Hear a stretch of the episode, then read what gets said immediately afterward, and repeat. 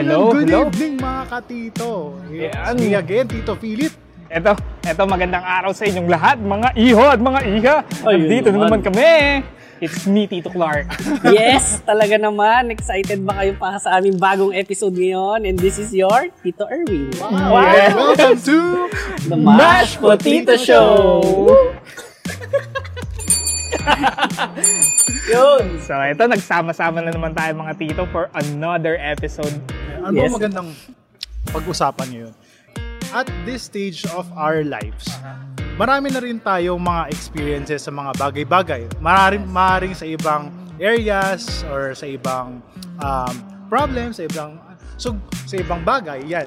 So, ang question ko is, meron ba kayong isang bagay na nangyari sa buhay nyo na mati- masasabi nyo significant yung rejection na naramdaman nyo? Ah, Sa'yo, Tito Clark. mapapa, wait lang. Kina, hinahalungkat ko lang yung memory bank. Ah, parang biggest rejection na biggest na-experience ko sa life ko that kumbaga nag-made ng impact Ah. sa buhay. Ah, siguro I can I can I can consider this as one of my biggest rejection is nung ah, ganito yung nangyari. Ah, short story, short story. Ang nangyari is ah, before before ako pumunta, before ako before kami pumunta dito sa Dubai ni Mrs. What happened is ah, short story lang, nag ah, nag-apply ako sa mga agency sa Pinas. Agency, agency, agency. Tapos ngayon, ah natang, ah, nakapasok na ako sa interview ah doon sa pinakaunang trabaho ko dito sa sa UAE dito sa Dubai. So, ah natanggap na ako sa interview. Kumbaga, ah, fast forward, lahat ng interview na pasahan ko na. Now, dapat magpapamedical na ako. So, ngayon, ah dahil sa kakulangan ng ah, salapi, I, I was not able to ah, get my medical on time. So ngayon, ah ang nangyari, si agency, napaalisan niya yung ah, first batch nung mga nabigyan ng visa, yung na- na-offera ng trabaho. Supposedly, dapat kasama ako doon sa first batch. So, ang nangyari, nakipag-usap, nakipag-usap ako doon sa agency na parang, ah ganito po yung sitwasyon ko. Ah, yung medical na lang naman yung kulang eh. Eh, I mean, that time naman sure ako na ah, makakapasa ako sa medical kasi parang nung yung pinagtatrabaho ko naman ng parang ah, yearly may may medical kami. So, ah, alam ko naman na healthy ako. So, ang nangyari, nakakalungkot lang, ah, na-reject ako at ang nangyari nun ganito. But, but yun yung nagbigas impact sa akin. Kasi ang nangyari nun ganito. Dahil simula nung natanggap ako sa final interview ng agency na yon, si Ethel nag-asikaso na na pumunta dito sa Dubai. So ngayon, ang nangyari, na-approve na lahat yung sa side ni Ethel at nakaalis na siya, ako yung naiwan sa Pinas. Now, supposedly, dapat ako yung mauuna dito at siya ang susunod sa akin.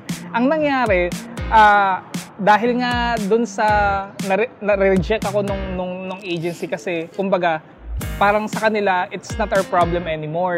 Naasikaso na namin, oo, naasikaso na namin lahat. Kasi libre lahat eh. Libre yung visa mo, libre yung ticket mo and everything. Pero ang nangyari, ah, wala kang papamedical kasi yun lang yung cover, yun lang yung pinapa-cover sa amin, yung, yung medical mo. The rest, lahat sila na yung mag-aasikaso. Na ang nangyari, yun, hindi ako nakaalis. Hindi ako nakaalis. And for ah, how many months na nangyari? 8, 8 to 9 months ang nangyari. Nandito si Ethel mag-isa. Tapos nasa Pinas ako. Nag-LDR kami. yun parang, kasi ako pa naman, ano, ah, ako yung tao na ayoko ng LDR. Ayoko ng LDR sa relationship. Kasi ah, sabi ko nga ano eh, ah, yung LDR para sa mga sobrang matatag na tao lang, sobrang, sobrang, ah, kumbaga, sobrang solid ng relationship. Hindi ko alam na maso-survive namin ni Ethel yung yung yung almost one year ng LDR. Pero God is good. Talagang ah, after after 8 after 8 9 months ang nangyari si same agency nag-open ulit. Nag-apply ulit ako from scratch and then that time I was able to get here yun with with my employment visa with my with everything kasi ang nangyari nun yun parang second time around ah, I, I made sure na okay na lahat. Kasi alam ko na wala akong gagastusin doon. Nagtabi na talaga ako ng pang-medical ko that time. So, ganun yung nangyari. And siguro why why it was uh, why it was my uh, biggest, kumbaga malaking impact sa buhay ko. Kasi nga, akala ko, nasa, na, nakaset up na sa mind ko na si Ethel na talaga yung gusto ko makasama habang buhay, kumbaga. Tapos ayoko ng LDR. So, parang tumakbo pa sa utak ko na baka baka ito na yung ito yung maging dahilan baka magkahiwalay kami. Pero kasi nung time na yon, uh, when I entered into, into a relationship, you know, biglang napa-enter into a relationship ko. Nung time na yun, nung pumasok ako sa relationship uh, with me and Ethel, uh, parang ang sabi ko noon, uh, yun, galing ako sa major breakup eh. Tapos parang nag-decide ako na parang ayoko nang pumasok sa relationship kasi ayoko na ulit makaranas ng ganun. And parang parang nagre-replay na ulit sa utak ko na eto na naman, mangyayari na naman. And parang ang daming stress, na-stress ka sa work, na-stress ka sa gusto mo nang makasunod agad. Parang gusto mo nang, ang, ang gusto ko na nga nung gawin, mag-visit visa na para makapunta dito. Which is sobrang gastos naman, kasi gagastos ka talaga. So parang sobrang daming stress. And siguro yun din yung nag-fuel sa akin na parang ang ginawa ko noon parang everyday pagkalabas ko ng pagkalabas ko ng uh, call center naghahanap lagi o agency. Parang al- alam yun ni Ethel kasi sa, halos sa kanila na nga ako nakikiuwi noon. Kasi si na Ethel, uh, sa may sa may Tagig, sa may Rizal, uh, sa may Tagig sila uh, ang bahay nila. So nakikiuwi ako sa kanila. Tapos ngayon, uh, yung yung mismo tinitirahan ko sa San Mateo Rizal pa. So sobrang layo. Ngayon, yung nakukonsume kong oras na itutulog ko na lang, makikitulog na lang ako kina Ethel. Kasi papasok na ako kinagabihan ulit para sa, sa, sa BPO na trabaho ko. So, ganun yung naging cycle ko for how many months. Kasi parang yun yung nag-fuel sa akin na parang uh, I need to sacrifice more para makuha ko yung gusto ko para makasama ko si Ethel dito. So, para sa akin, kaya yun yung naging uh, one one of the biggest rejection na nag-make ng impact sa buhay ko. Nice, nice. Ayun. Sa akin siguro yung ano, yung breakup ko lang din sa ex ko nun. Uh. Siguro yun. Kasi, di ba? Yeah. knowing, knowing the story. Uh, anyway, ano na lang din siguro yun sa akin. Parang lesson learned talaga na ano, na kahit gaano talaga katatag ng ano mo, there will be, there will come a time talaga na mabe-break yung spirit mo eh. Na ano, na ay akala ko yung tipong kampante ka na ano, na. yun na, para makukuha ko tapos ayun. Kaya siguro, moving forward siguro, nakuha ko doon is ano, you prep yourself for rejection talaga always. Na parang if you're entering something, kunwari na lang sa career, yung tipong mag apply ka, siguro expect the worst but still hope for the best. Yun lang naman yung ano ko pagdating sa rejection na parang hindi masyadong masakit ba? Parang ganun. Parang yun siguro yung na-carry over ko din. Kaya nung nanliligaw din ako kay Honey, parang iniisip ko, baba, mababasted ako dito. parang ganun. Kasi parang expect for the worst. Expect for the worst ka na lang talaga. But still, hoping for the best. Na sana masagot ako, parang ganun. So, yun yung part na talagang tinitignan ko eh kung ano, bago ka pumasok talaga sa ano, ipe-prep mo, alam mo yung worth mo, parang ganun. Then, no worst case scenario ka pa rin. Kaya ako, kapag pagdating sa pag-apply sa trabaho, apply ka lang ng apply. Ganun. Oh. Bigay ka lang ng bigay, di ba? Kasi sabihin mo, sa 100 na nag-apply ka, sabihin mo na lang, 10 lang yung mag, magtatawag sa'yo. Tapos sa sampung yun, baka dalawa o isa lang yung may interview ka, mga tipong ganun. So, kung, kung seseryosohin mo talaga yung 100 na in-applyan mo, 100 times kang mad- oh, madedepress, no? mga ganun. So, para, para lang talagang hindi ka maano, ma, ma, ma, masaktan masyado sa rejection na ma-receive mo is you take it as if ano, you're learning something out of that rejection. Hindi na parang negative na talagang madedepress ka all throughout. So yun naman yung yun napulot ko talaga pagdating sa rejection.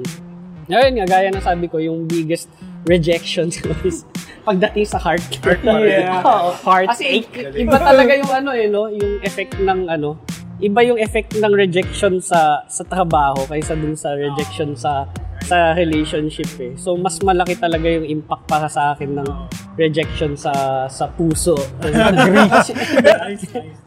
so yun yung sa akin. Sa'yo ba Tito Philip? Sa akin, nung napakinggan ko yung mga stories nyo para sabi ko, ala rejection pa ba yung sa akin? Hindi kasi sa akin, nag-reflect eh. Kasi yung sa akin, muso ano lang, yung katulad kay Bro Erwin sa ex. Kasi ako, hindi naman din ako sobrang, hindi naman madaming talaga yung naging relationship. Pero yung siguro na matuturn kong uh, masasabing uh, significant rejection sa akin is parang yung nag nagsabi ka pa lang, gusto mo pa lang mangligaw or gusto mo pa lang na- nag-step up ka pa lang, na-reject ka na agad. Yun, oo. Yun yung parang sa akin. Baka hirap bumangon dun, no? Oo. yung parang first step ko pa lang. First step ko pa lang. na. Parang gusto ko pa lang sanang okay lang bang ay ganun na lang. No, okay. Ah, okay. Ganun. okay. Ganun.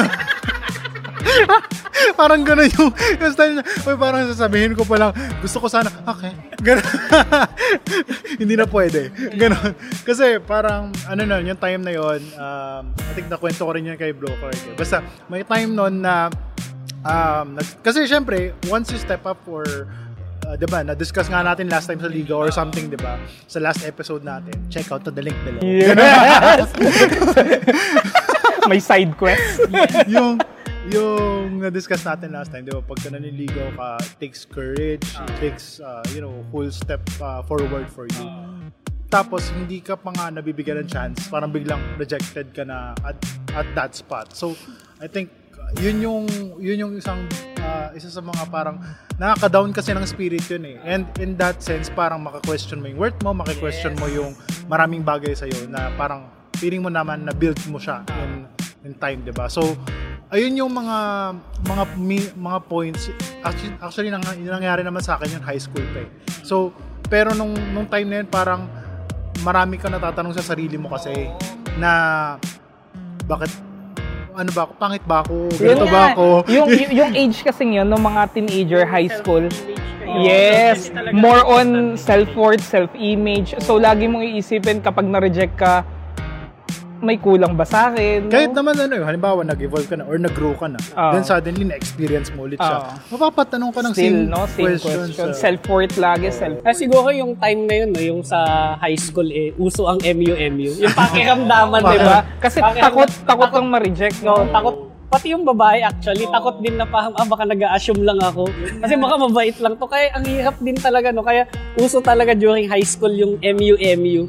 Yung mga no-label relationships. during that time. Kasi nakakatakot mag-risk talaga. sa bagay, natanong mo kanina bro Erwin, um, mas lean on ka dun sa parang biggest rejection mo is more on a romantic side rather, rather than career side. Sa tingin mo, bakit kaya ganon? Parang, bakit, uh, ano bang pinagkaiba ng rejection on a career side and rejection on a romantic side? Pagdating sa akin na yung difference siguro, pagdating sa career kasi, alam mo na, eh, may standard ka na sa worth mo eh. Kasi alam mo yung experience mo, alam mo ito yung pinag-aralan ko. I So, see. Galing. ito, ito yung worth ko pagdating sa trabaho. So, kunin mo man ako or hindi, meron ako, meron ako mapupuntahan. Pero pagdating kasi sa heart, yun yung, yung kapag sa lalaki ah, parang kapag nanligaw tayo, isang babae lang, di naman tayo nanliligaw ng multiple girls. eh. Ay, Hindi tayo ganyan mga tito, sinasabi ko sa inyo ha. Isa lang, di ba? Isa nanligaw lang, tayo, isa lang. So parang, kapag naghanap ka ng trabaho, madami kang options. Pwede nga magsabay-sabay magpasa, Oo, di ba? mag- pwede ka magpasabay-sabay magpasa. Pero kapag pagdating sa heart kasi, is, pwede sabay-sabay. hindi pwede sabay-sabay.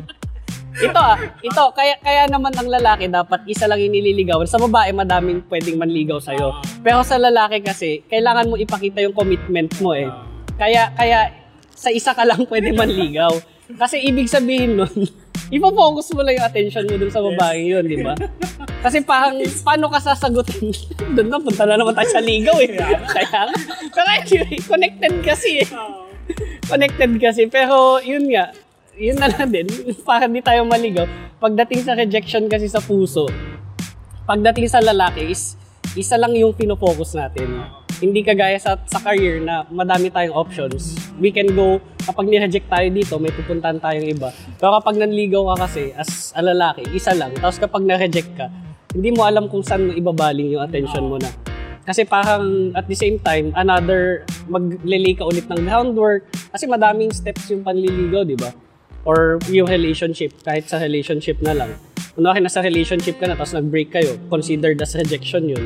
Parang, hindi ka naman agad-agad mag-move on to another another person. So kaya kaya sobrang hirap talaga mag ano, ma-overcome yung rejection emotionally pagdating sa relationship. Mas nahihirapan ka sa romantic Oo, sa, remo- sa romantic rejection. Kasi ang dami mong i-invest doon na emotion, emotions eh.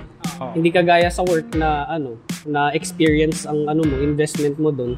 Tapos alam mo talaga yung worth mo pagdating sa career eh. So, kapag tinanggal ako dito or kapag inalis ako, may, meron at meron ka malilipatan, meron at meron hiring. Parang ganun. Kung titingnan mo din lang naman yung ano, sa mga hiring sites eh. Sa, sa position mo pa lang, ang dami ng options eh.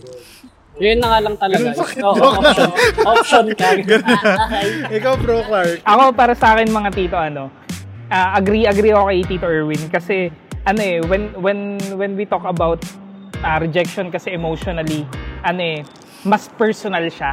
Mas personal siya. Hindi mo Ah, pinipersonal yun sa Oo, trabaho. kapag, kapag sa trabaho, yes, oo. Minsan, minsan na- malulungkot ka rin kapag na-reject ka, lalong-lalo na kapag gustong-gusto mo yung company Tsaka or gustong-gusto mo yung trabaho. Siguro ito yung wala pa kasi ang experience na sobrang tagal ko sa kumpanya eh. Ah, so siguro yun din. Kaya may, Yun din, may no? bias din Oo. siguro ako pagdating doon. Kasi para sa akin, when you invest ah, emotionally, ah, lalong-lalo na kapag yun, long-term relationship nga, yun, nabanggit mo na rin yung ilang years ka nagtagal or ilang years kayo nagtagal in a relationship. Kasi pag nag-invest ka ng ganun katagal, on a personal side na kasi parang personal na yung touch sa iyo ng ah, ah, ano eh kapag kapag sa heart ka na nag-invest. At yun yung mabigat, yun yung mabigat na kapag halimbawa you having that person beside you and then suddenly may nangyari sa buhay nyo, may may naging problema or kahit ano man naging rason to pa to break up. So magiging yun na yung parang rejection sa buhay mo. Yun yung magiging malungkot kasi ah parte na siya ng buhay mo eh. Ah, although baka, baka sasabihin nyo as listeners, parte din ng buhay ko yung trabaho. Yes, but yun nga, gaya ng sabi ni Tito Erwin, yung trabaho, laging nandyan yan eh. Pero yung yung halimbawa, yung tao, yung partner mo, yung ah, yung girlfriend or yung boyfriend or kung sino man yung long-term relationship mo, ah, there's always that one unique person na parang kumbaga at home na at home sa puso mo. Yung trabaho kasi halimbawa, let's say IT ka, let's say IT ka, ah siguro isang libong kumpanya sa Pilipinas nangangailangan ng IT. Pero yung isang tao na kailangan mo, isa lang yun eh. There's always that one unique person na saktong-sakto dun sa puzzle ng puso mo. Kaya yun yung masakit na parang pag nawala yung puzzle piece, there's something missing in your heart. Parang may hole, ganyan yung sinasabi natin. Parang may kulang. Pero pag yung trabaho kasi, you can always fill them up with a better company, another company. Pero sasabihin mo, meron din mong mas better, mas better person. Pero hindi eh. Minsan kasi when you're in a relationship, ano eh, whether that person ah, kung pangit man yung ugali niya, pero para sa the best 'yun. 'Di ba? May mga ganun eh. Para sa ibang tao pangit yung ugali ng taong yun, pero para sa it perfectly fits. Yung Parang kahit na ano pa man yung mga negative na nasasabi ng mga kaibigan mo or ng ibang tao dun sa dun sa mahal mo, still you accept it. Pero minsan pag sa company, halimbawa, sasabihin na yung pangit ng company niyan, dito mas better company, then okay, lipat ako sa bagong company. Parang ganun lang kadali. Pero when when it comes to uh, uh, relationship talaga, ano eh, ah, whether whether that person is good or bad, pag mahal mo, mahal mo eh. Kaya talagang iba yung investment ng puso sa investment sa career. Sa puso nga may 3-month rule eh. Ayaw nga yung three months Kapag, kapag na ano ka, nat natanggal ka sa trabaho, 3-month rule ka din. After 3 months, saka ka lang maghanap Oo, ng bagong Pero sa, pero sa, pero sa ano, sa work, pag natanggal ka, one month lang. Notice. Minsan nga awol eh. Ghosting. Ginosting mo yung company mo. one month notice. Lalo sa Pinas, eh, wala. Sa Pinas, walang visa, hindi ka naman hahanapin, hindi ka naman ibaban. Bye! Awol! GG. Ako naman, ang point ko din, parang katulad din kay Bro Erwin at saka, yan, may, may, ano, may nakuha ko kay Bro Clark kanina eh. Kasi, sa tingin ko din, same, same nung sagot ni Bro Erwin kanina. Pag sa company kasi, so, yun nga, to clarify, dun din ako mas nahihirapan sa romantic. Why? Kasi, pagka sa company, pag na-reject ka or something na may disattachment na yung company sa'yo, you yourself, yun nga, kita mo yung self-worth mo at saka ang kailangan mo lang in order to rebuild or in order to bring yourself back is maybe own another skills, take another course, or uh, have some uh, experience other in other fields. Ganun siya eh. Pwede siyang external, makukuha mo siya. Pero pagka romantic side yung nasira sa'yo, ang mga question mo, am I I'm not enough? am I not enough? May, cor- may course ba dito? May course ba May dito? course ba dito? How to cope up sa breakup. Oo. How to fix my broken heart. Yeah. ganun. 101. Para anong nangyari? Mahirap, mahirap tanongin, mahirap sagutin yung tanong na in a way, hindi mo alam agad kung ano yung re- yung solution na meron sa outside. Kasi Yun. kailangan mo lang is malaman muna yung problema on the inside in which kailangan mo talaga siyang harapin. Kasi ano eh, yun, yun yung nagiging problema sa romantic relationship, romantic uh, rejection or rejection uh, dahil sa romance or dahil sa attachment sa heart, ganyan. Um, romantic issues. Kasi intangible siya. Mm. Sobrang sobrang hindi Nice. alam mo yung mga feeling mga feeling na nasa kama ka sabihin mo I have a broken heart. Na nung na, na ano ka paano naging Mabatugtog broken ng yung heart? ulan. eh, kung tumutubik tumitubik yung heart mo. Nice one yun, bro. yung feeling na halimbawa no, nakipag-break ka di ba?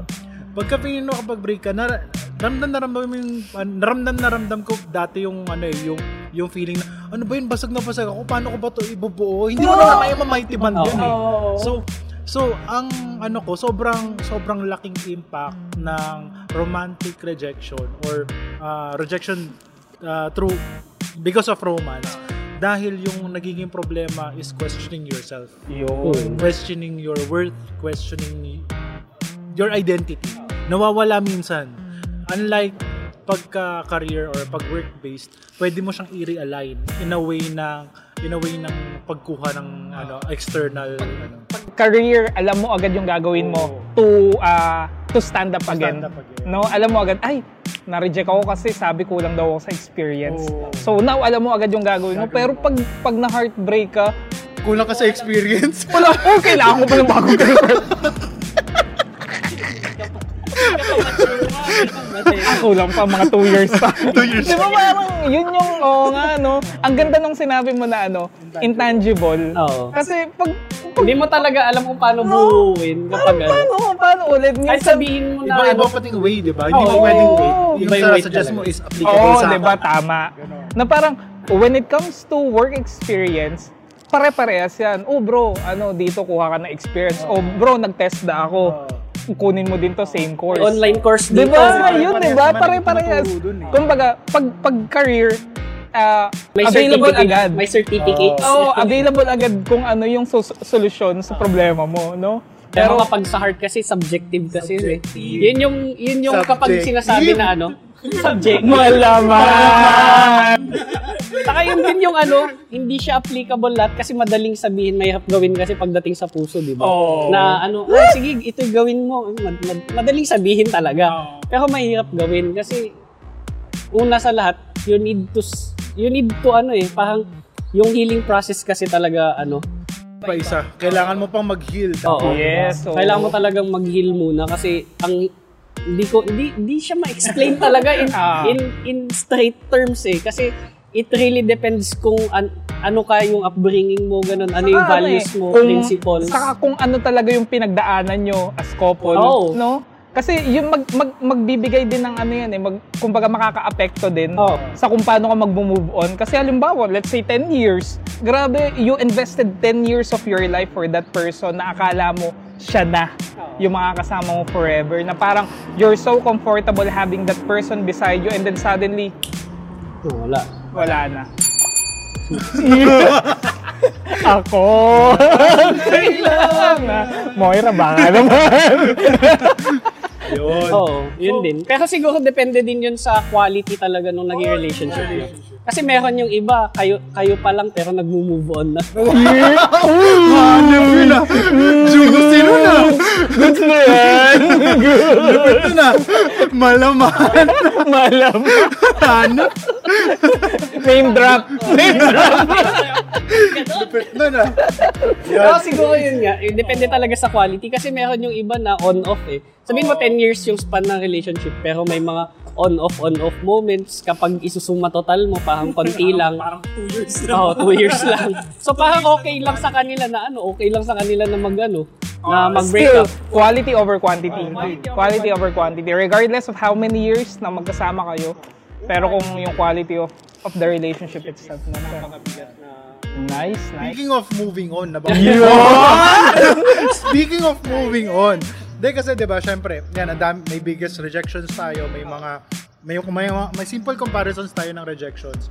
Um, as of now, what can you uh, what can you uh, what did you learn about those experiences? And sa tingin mo, how did it impact your current uh, life as of now on those rejections? base siguro ano base based on the and on that rejection na na-share ko uh, how how it impacted me. Siguro ano uh, naniwala ako sa LDR Oh. uh, naniwala ako na parang ang dami nagsasabi na yes it is hard. Oh ma- mahirap talaga. Sobrang hirap talaga. And uh, you have to have that commitment. You have to have that commitment. And ano eh it's a give and take process. Uh, uh, two-way dapat siya. Hindi siya pwedeng isa lang yung ma-effort, isa lang yung nagbibigay ng time. Talagang kailangan mag-effort kayong dalawa. It is hard pero it is worth it. Uh, parang uh, at the end of the day, yung pinaghirapan mo kapag kapag nakita mo na uh, at the end of that road, masasabi mo na sulit. Kasi yun nga uh, nangyari kasi sa akin yun. Galing ako sa ano sa heartbreak tapos talagang hindi na ako naniwala sa LDR kasi nga nag-LDR kami and then nagkaroon ng major heartbreak. Tapos uh, yun parang nawalan ka na ng pag-asa sa love. Yung ganun nawalan ka na ng pag-asa sa love. And then suddenly yun uh, nangyari tong rejection na parang akala ko magiging LDR at mauulit na naman yung same chapter, na parang ayoko na ulit pagdaanan. Kasi sabi ko nga after nung heartbreak na yun parang unang-una ayoko ng LDR uh, Pangalawa, ayoko na sana pumasok ng relationship kasi ayoko na nung heartbreak. And then suddenly, parang mangyayari na naman ulit lahat. Ngayon, uh, it impacted me kasi ngayon naniniwala na ako when when when I kapag nakakilala ako ng mga couple na LDR, so nabibigay ko na yung advice ko na me uh, experiencing a success in an LDR story I, I can I can I can I can tell you na parang based on my experience, it's not impossible to win LDR. So kasi uh, lagi lagi natin naiisip, lagi natin sinasabi na hindi magwo-work 'yan, mahirap 'yan, uh, mambababae yan, manlalalaki yan. Laging ganun. laging laging laging ne, laging nega. Yun yung yun yung yun yung nakakalungkot sa LDR. Pero no, kasi ako nga ano eh wala pa kaming wala pa kami internet sa bahay. So, there's no constant communication talaga. Pero still, we survive it kasi, alam mo yun, tamang mobile data lang, tamang message lang. Kasi ang kailangan, uh, we invested the trust, we invested the commitment, we, we invested the time, and uh, we made the commitment na uh, we'll work it out, you and me together. Malayo man tayo sa isa't isa, meron man tayong time difference, gagawa natin ng paraan yan kasi gusto natin. Gusto natin. And then, everything everything was history after that. So kaya it, it impacted me a lot kasi yung akala mo mauulit na chapter ulit ng uh, negative sa buhay mo hindi pala totoo. Kaya mo pa lang kaya mo pa lang baguhin. You you can turn it around kasi natuto ka na eh. Natuto ka na. Naakala mo same ulit yung kalalabasan. No, kasi natuto ka na sa una. Ngayon, you have that experience. Uh, God equip you with that experience. God equip you with that with that person. Tutulungan ka ma-survive yun. And then, everything Follow through. Ganun na. Actually, pwede nga siyang i-hire ng video. We find ways. Then, naniniwala ako dun sa LDR mo kasi ay, ano eh, parang yung concept ng love language. Uh, love talk. Yun, no? nice. Ganun. So, Usually, like for example, sa nag-start naman sa amin, may, may relationship din ako na nag-start sa LDR. So, parang yun yung gusto kong madagdag or ma-comment kasi hindi naman lahat ng LDR mahirap. Ba't na punta tayo sa LDR? Rejection tayo. Rejection tayo. Hindi naman lahat ng LDR mahirap pero more on malaking impact talaga kasi yung love language. Yes. So ikaw brother. Sa akin siguro, yun nga, pagdating sa career siguro, ang masasabi ko, iba kasi yung ano ko eh, take ko sa career at saka sa home, sa love. Pero sa career sa akin, always pace yourself or always prepare yourself for, that, for that rejection talaga. But still, you should know your worth and move on after that rejection. Hindi ka dapat, pagdating sa career, hindi ka dapat naglilinger eh. Huwag ka talaga maglinger. Kasi ano, kapag nagling kapag naglinger ka sa rejection mo pagdating sa career, Asan? Sa, Pabagsak. Oo, oh, pabagsak ka. wala, wala kang pambayad ng bills. Iho, iha. Wala kang pambayad ng bills. Kailangan mo kumita. So, move on ka kaagad. One, one day, one day lang. One day ka lang dapat mag-heal. Pero pagdating, pagdating sa love naman, uh, ayoko naman na ano, na sabihin na mabilisan or I mean sabihin sa'yo na brace yourself for rejection kasi kapag naging nega ka, mahirap yon Kapag naging negative ka, naisipin mo na lang, ibibreak ka niya araw-araw, ganun na lang. eh. Oo, oh, na-attract mo din eh. Kasi kung ano yung mentality mo, it-attracts din eh. So, you need to really be positive, but still, yun nga, hope for the best, Prepare for prepare prepare for the worst yun nga. Pero still yung hope talaga na mag, magiging kayo forever is ibigay mo yung trust mo dun sa tao yun. But still if na-reject ka talaga pagdating sa heart uh, ano wag mong madaliin. Face yourself. Everyone has a subject subjective way of feeling themselves eh. Ano, so kanya-kanya yan. I, I, I cannot force something to you na sabihin, para sa akin, para sa akin, ito yung way ko para mag-move on. Pero sa'yo, iba. So, just surround yourself with people talaga, your friends, family. Kasi sila yung magiging support system mo. Yes. Find your support system pagdating sa rejection sa heart. Wow! Yun, yun lang yung mapapayo ko. Yun lang yung mapapayo ko. Support system ka pagdating sa heart. Pero pagdating sa career, I think you know your worth already. Move on ka, kapatid. So, yun. Nice. Nice one, Tito. Solid nun. May may career, may may love. May love, oo. Iba-iba, iba, Iba kasi level. With a touch of. Ano naman, since yung tanong ko, hindi ko na matandaan. Joke lang. Hindi yung tanong ko, ano di ba? Ano yung mga natutunan? Ah. Sa akin kasi parang, those rejections, those small rejection, nagkaroon ako ng reflection sa sarili. So, yung natutunan ko is how to reflect.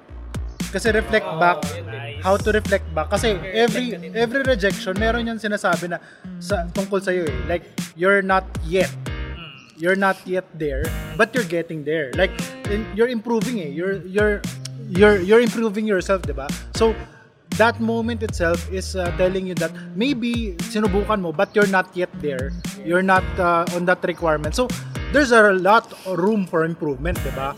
So ang ang importante kasi sa improvement 'di ba nga sabi nila uh, dapat daw uh, experience is not the best teacher. Experience with reflection is the best teacher Nice kasi, one! kasi kung experience ka lang ng experience, usually, tapos wala kang reflection, it's either on a work or uh, work or love, medyo hindi mo ma-assess yung sarili mo. Eh, Di ba, imagine mo, nasa company ka, magpapasa ka na ng ganitong CV, nare-reject ka. Kung pinapasa mo yung same CV sa iba-ibang Ah. company nang walang pagbabago dun sa CV, paano ka matatanggap ng iba, di ba? So, in terms of sa love, pag wala ka ding, ah, pag wala ka ding reflection na, like your own accountability of yourself. Like, ano bang, hindi hindi mo pwede sabihin kasi na siya may kasalanan eh, siya may mali eh. That's a relationship, both of you are involved. So, both of you might be, uh, in a way, um, nagkamali at some time. So, learn to have an accountability for yourself na ano ba yung mga naging mali ko and try to improve it and try to reflect back. Uh, try to step back and try to have uh, opinion of others for you to improve para sa next at saka for you to heal na rin to help self-healing like acceptance ganyan. Yan. So yun yung ano and as as of now parang naisip ko yung yung pivot na nab- nabigay sa akin ng mga re- mga rejections na yun it, it it brings me to what I am now. Those experiences uh, build up to me na uh, parang nare-realize ko not not every rejection it's a rejection. Sometimes it's only God's redirection. Hindi! Pinagandaan na! Hindi naman pum- pumasok lang. Good swear! Good swear! Good! Hindi, tama. Ganun lang. Then, yung ano, yung lahat ng experiences na yun, yun, nag-build up siya to what, to where I am now. So, as of now, parang makikita mo na mas maging okay, mas na, minsan nga 'di ba yung re, re- yung rejection na yun, yun pa yung nag-propel sa yung Yes. to be uh, a better person, to be a better, you know, better siblings, better kuya, better tito. So, sobrang take advantage of that uh, uh, rejection and always ano, learn from Oh, let's not kumbaga hindi wag natin lagi kunin yung negative side. Yun. Ang daming positive side ng rejection. Kul- minsan kasi pag sinabing rejection, lagi natin naisip negative agad eh. Oo. Pero think of the positive things you get out from that Oo. rejection, no? Di ba nga minsan sinasabi nila pagka na, na-reject sila or may may something na nangyari sa kanila ah, ah, like drawbacks, I'm on my rock bottom.